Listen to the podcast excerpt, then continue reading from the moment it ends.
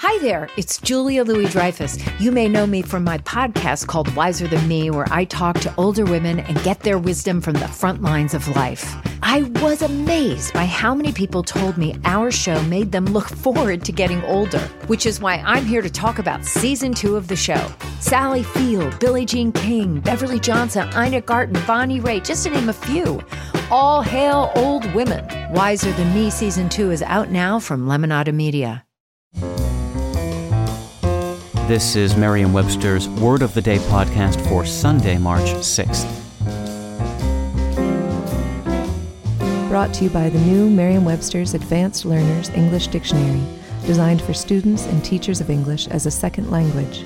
Learn more at learnersdictionary.com. The word of the day for March 6th is lapidary, spelled L A P I D A R Y.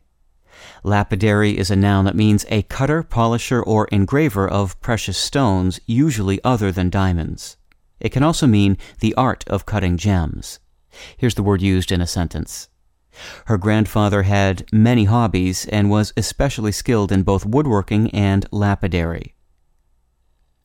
The Latin word for stone is lapis. In that language, something of or relating to stone is described as lapidarius. Gem cutters obviously relate well to stone, and during the 14th century, someone decided that lapidarius should be related to them. The spelling of the term was modified, and it was borrowed into English as a name for both gem cutters and their art.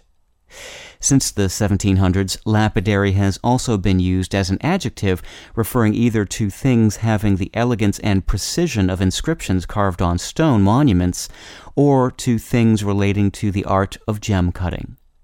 With your word of the day, I'm Peter Sokolowski.